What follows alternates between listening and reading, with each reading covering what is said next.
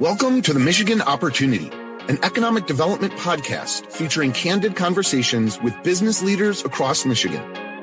You'll hear firsthand accounts from Michigan business leaders and innovators about how the state is driving job growth and business investment, supporting a thriving entrepreneurial ecosystem, building vibrant communities, and helping to attract and retain one of the most diverse and significant workforces in the nation. Hello, I'm your host, Ed Clemente. Welcome to the show. And today we're fortunate to have a longtime friend, but in a key position, Ray Boeman. He is the uh, MSU IACMI Scale Up Research Facility. It's with Michigan State University. And I know I probably messed it up, Ray, but you can also re explain it. Uh, thank you, Ed. Yes, this is a uh, one of the Manufacturing USA uh, institutes that was uh, initiate, initiated under the Obama uh, administration. And I'm fortunate to be uh, leading this facility. It's in Corktown, it's a one of a kind facility uh, in the country. Yeah, I'm going to actually, I did get a tour of it too. And it is just fascinating at all the different companies that were in there using it, even when I was visiting and I had never heard of it. But then I think we'll get a little bit maybe where I was somewhat involved maybe with it when I was in the legislature to help get it started, right? We talked about that a long time ago, but yeah, ab- absolutely. Uh, the roots go way back with uh, some things we worked together on uh, when I was embedded in the MEDC and actually as an ORNL employee. Yeah, and and um, why don't you kind of tell people like because it is a mouthful to explain, but what do you tell people if you go somewhere and they don't know what it is? What do you kind of tell them it does quickly? Well, essentially, it's a collaboration space that is uh, open access, uh, meaning that uh, you don't have to compromise an IP position uh, as if we were a company, for example, to gain access to some unique capabilities uh, that help de-risk the commercialization of technologies. In our particular case, uh, this is lightweight uh, composite materials. And uh, we have production scale capabilities. So we're sort of at the latter stage of development, um, whereas earlier scale development might happen within companies at universities or national lab. But we make full scale prototypes uh, and validate, also run at rate um, processes. So, so it's uh, again, it's it's very unique in in the United States. Yeah, you know, and um, your facility is so physically close to the, you know, all the new uh, at the train depot. I don't know the official name for it. yeah, but, yeah, they brand it uh, Michigan Central. Okay, and but but you even are working a little bit with them too, aren't you? Yes, we've started some conversations because, well, frankly, it'd be foolish not to. We were the uh, train station basically, as the sun would set in the east, would cast its shadow almost on us, so we can see it from from our building. And I think we uh, fit nicely in, in terms of some of the other partnerships uh, as as sort of a complement complementary um, uh, development uh, partner for them. So we have had some uh, increasingly interesting conversations and, and some visits. And in fact, I took uh, the MSU leadership, um, or I arranged rather, the MSU leadership, including the board of trustees, the president, uh, vice president of research, and the provost for a tour there right before they came to visit us. So, um, yeah, and we have we've had Dr. Stanley actually on the or President Stanley on the podcast, and I think that you know that just shows you what a priority it is for the Michigan State University, but also for the state. Obviously, the MEDC is very involved with you too, right? Oh yes, in in fact, we would not exist if if not for the MEDC. In, in fact, I I could argue that our institute, which is actually headquartered in Tennessee, um, the state of Michigan, through the MEDC, made the first cost share commitment, actually, even prior to the competitive solicitation that was out, because we had been working including with some of our good colleagues like Eric Schreffler at the MEDC, with informing and advocating for the need for this for the industry. And of course, our industrial partners were involved as well. And so they they set the bar by which all the other states that contributed uh, financial support were measured. So um, first and and largest is what I would say. Yeah, no, no, it's great to hear. And I I should probably I've mentioned it a couple times here now, but originally I met you when you were still working for Oak Ridge National Labs. And just could you give people a quick sort of definition what these national labs are? Because I absolutely fell in love with the concept because I didn't know much about them until I met you, and we worked on some projects together when I was in the legislature. Yeah, the the national labs are are perhaps uh, not as well known as they should be. They are really longstanding uh, commitments by the federal government to advance uh, technology, and they there are different types of national labs, or they have different uh, sort of focus areas. I would say. Um, many of them are what we would call multi-purpose laboratories, which means they support many of DOE's missions, of which, of course, there there are quite a few. And Oak Ridge uh, is is among the largest, if not the largest, of the uh, the Office of Science based multi-purpose laboratories, and it's outside of uh, Knoxville, Tennessee. Um, it was one of the original sites of the Manhattan Project. In fact, I think the the number is something like 60 cents out of every dollar in the Manhattan Project went through Oak Ridge. It wasn't all spent in Oak Ridge necessarily, but it went through Oak Ridge. And so it's a very uh, diverse portfolio from very fundamental science to very applied programs. And the program that I hired into originally um, was just uh, evolving out of a big black program uh, that was called the gas centrifuge program, which you know I, I don't really know the amount of money spent on that program over the years, but successfully deployed gas centrifuge ser- separation technology, and that was the basis of a lot of the composites technology that Oak Ridge developed over years, as well as many other technologies that were applicable to transportation. And that's why uh, Oak Ridge had such a leadership position in, in the transportation program at DOE. Other technologies such as power electronics, for example.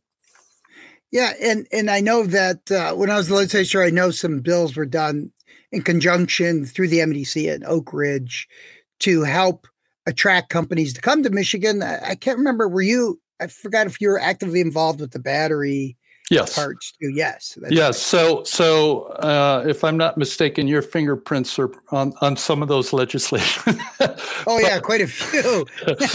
yes, and so um, I was asked because of the the growing uh, relationship between the state of Michigan, primarily through the MEDC, but we also worked with uh, our friends like Kirk Steudle at MDOT and others, but uh, to um, to be an external reviewer on the refundable tax credits for the battery programs. And I can tell you because uh, I, I, worked in the vehicles office at DOE uh, prior to this, and I had some conversation, and that really made a difference uh, to to um, in DOE's thinking about de-risking some of those uh, investments that they made ultimately.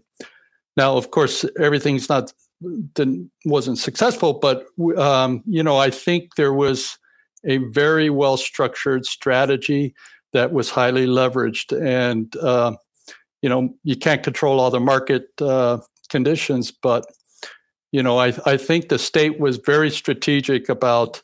Uh, approaching the clean energy space through the Centers of Energy Excellence program that uh, was developed in those days. Yeah, one of our quarterbacks back then was Governor Granholm, who Absolutely. now has a good position too, right?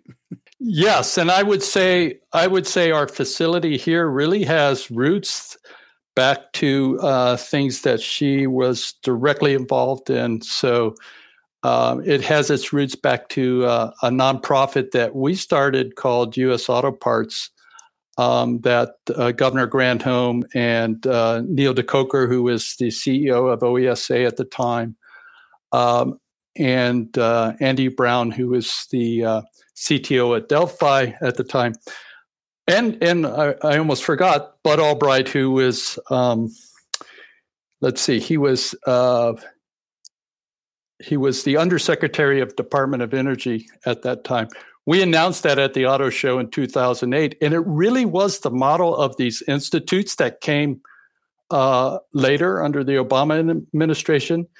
Um, it was just at a much smaller funding level because it wasn't a federal initiative or a presidential initiative. But uh, Governor Granholm was very supportive of that. She uh, she announced it at the auto show, and it was it was a pleasure to be able to work with her and her team uh, especially our old friend Doug Parks, who was uh, carrying a lot of the water in those days. Yeah, he worked at the MEDC at that point, and um, you know we should be calling her maybe the secretary. Yes. Of energy, right? Uh, I don't know which is the higher title, but I'm sure secretary might trump it right now. Uh, but you know, the thing is that uh, you know, at that time, the economy was so challenged, you know, back in 2008, that uh, these were sort of like sort of the paths and the highlights that we were trying to help pull ourselves out of that economy. And that's why I think we were more aggressive, I think, than other states in that area back then. Yeah, but I, I can tell you also, Ed, that because uh, we helped uh, organize um, the National Academy of Sciences wanted to have a workshop in Detroit because of the state's leadership in, in this area. So I was uh, uh fortunate to be uh, involved in the planning of that as well, and that that was something DOE and I, if I'm not mistaken, my we're going back a few years now, so my memory might be, might be a little bit fuzzy, but I, I believe TARDEC, I'm almost positive TARDEC had a oh, yeah, problem. that's right. No, it was. I remember that when the grants were being created by TARDEC. Um, the other thing too is that uh, how did you end up at MSU then? Yeah, so um, so I had already moved to Michigan. So I, I actually, as an ORN employee, basically created two opportunities for myself to come to Michigan because uh, I was working in the vehicle technology area, and you know, I my my uh, my motto was we we need to think like a company, and companies go where their partners and customers are. So, um, and and the reason for that was to make the try to align our capabilities as closely as possible to the industry needs. And to your point earlier, Ed, that's a lot of awareness just there. But and it's awareness on both sides. What's going on in the at the national labs, and what did the industry really need? And so, the first time I was embedded in the automotive composites under USCAR for five years, and that was just a tremendous uh, opportunity for me.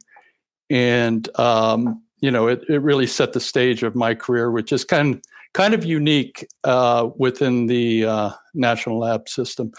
But um, then I was asked to go to Washington to the DOE headquarters for a year, which was really part of a professional development activity uh, to prepare me to run our transportation program, which had um, three offices at within DOE and also Department of Transportation. But that's when I started engaging in um, these activities we talked about a little bit earlier, and uh, actually um, was recruited as an OR employee to come up and sponsor uh, with actually Governor Granholm at the time's active involvement in coming up to try to create stronger links between Southeast Michigan or Michigan overall, for that matter. And it wasn't only automotive. Uh, you know, we worked in some of these wind activities uh, with the MEDC and and biomass as well. So um, that's what kind of got me up on the second round, and then I was working with the the MEDC on on this composites uh, you know development center and advocating to DOE and others. And uh, finally, a solicitation came out, and Oak Ridge uh, led that team, put the team together, and uh, it only made sense to partner with MSU because, uh, at least in my estimation, they have the excuse me the strongest and, and most complete uh, composites program through Larry Drzal. And so that was a just a natural partnership. And then, you know, to be a little bit crude, I, I got my points from Oak Ridge. I, I was really focused on this facility, so it just was a natural retirement. But I still work with them every week. I, have talked to, uh, in fact, my longtime colleague there, uh, even yet today. You're listening to the Michigan Opportunity, featuring candid conversations with Michigan business leaders on what makes Michigan a leading state to live, work, and play. Listen to more episodes at michiganbusiness.org forward slash podcast by composites, I just want to make sure people understand it's not just lightning of the vehicles. It's it's it's other things too, right? Doesn't it? Um, like to like textile strength, kind of basic things like that, or yeah. So I mean, composites is a very generic term, and uh, thank you because I, I probably should have defined it. In our, in That's our, here. in our case, uh, most of what we're looking at is polymer composites, which which means the the matrix that holds a reinforcing fiber together or a reinforcing particle is a polymer. Uh, there could be metal matrix or ceramic matrix, and, and even some others. Um, and most of what we do is is associated with lightweighting in automotive, but we have other programs that we're working with that are industry funded uh, that are not uh, vehicles. So I would uh, they're proprietary projects. Uh, so I would classify them perhaps as ground transportation infrastructure, um, and some building infrastructure things as well. But generally speaking, it's mostly been uh, for automotive lightweighting. But I, I would add uh, one thing there is you know, historically, when we talked about composites, polymer composites, anyways, for structures, we our arguments were greatest opportunity to save weight, uh, corrosion resistance, part consolidation, but they cost more. And and I think this is a paradigm that is shifting where I think the value of composites when you start folding in things like uh, multifunctionality, uh, you know, industry 4.0, digitalization, embedded sensors, I'm not sure lightweighting is at the top anymore. Um, and so, and particularly the cost issue is going to be very interesting as we look at, you know, trends in personal ownerships of vehicles because life cycle costs are because of some of those attributes are likely to be less. And so for corporations investing versus a consumer who's looking at how much do they have to pay for the vehicle today versus typically not life cycle costs. Right. I think I I think uh, you know with electrification, I think composites are that's an industry that's just going to continue to to explode. Well, you know, you already answered my next question, but you might want to add something else. But any other trends besides the one you just identified? Uh, well, so I, I kind of wrapped in a couple there. One is private ownership, uh, but the other one is just the advanced uh, tools that we have from a computational standpoint or you know internet of things industry 4.0 machine learning um, you know that's that's going to make help drive down costs overall. Machine learning and, and adaptive processing all these sorts of things are going to have a big impact. The other ones i would say is sustainability and you know, uh, recycling of polymers, uh, whether they're, you know, uh, from oceans or even chemically recycling um, mixed waste is a big emphasis right now. All the companies, all the chemical companies are looking at it. Um, so there's a lot of trends that I, I think support uh, polymer composites overall. Yeah, no, and I know that um, you know, we, we've talked about these in the past, but uh, I think, like you said, being proximity to what Ford's doing in, you know, Southwest Detroit, it's going to be sort of like a nice overlap and uh, sort of a momentum just for the region. You know, that whole area is transforming right now. Uh, it's it's pretty amazing how fast it's changing that neighborhood. Well, I I I I if you're going to get in the mobility, if you're not already in mobility and you're going to get in mobility, there's no better time or place right now than than you know to to be involved with uh, the transformational um, environment. I I think that that I see through Michigan Central and Ford's investments. You know they've they they have several partners. Of course, they're partnering with the state and the city of Detroit. They have partnerships with Google. Uh, to my knowledge, that's largely around coding and workforce development. But you know they have they have uh, my understanding anyway, is they have some uh, very strategic goals around workforce development. Uh, and they're partnering with an entity called Newlab, which uh, has renovated a, um, I think it was a naval uh, yard in, in Brooklyn, um, into sort of a membership organization, but also incubator space and sort of all, all kinds of creative uh, developments. And I, you know, uh, uh, let me just put this caveat. I, I, and I apologize if I'm mistaking something to my Ford colleagues. I, I'm just still trying to learn the breadth of it, but it's exciting. I mean, it's really exciting. Yeah, it's going to be a game changer for sure. Um, what you know, this is like the hard part of the uh, interview's over, but uh, is there any advice you would give your high school self about career wise, especially with you having in this field? Right. yeah, I, I'm not sure I'd, I'd be uh, successful in everything I, I, I say, but uh, and and perhaps it's not appropriate to everyone, but for me, um, you know, you have to choose a sustainable balance in your lifestyle and occupation, right? Um, you know, uh, you know, I, I had the good fortune to do some instructing when I was a graduate student. Um, and there were certainly students in there that they were there because they thought it was a good way to make money. And actually, engineering is, is not one of the best ways to make money. Um, but um, and and so they were in it for the wrong reasons. And so, but you know, you also have to make a living, right? So so the other thing is, I would say, you know, not to be a slave to a predetermined uh, predetermined um, career pathway. So, I mean, I look at my career and I'm doing, I've done different things over periods of time, and I haven't, I haven't ever had a roadmap. I always look to how can I make a difference?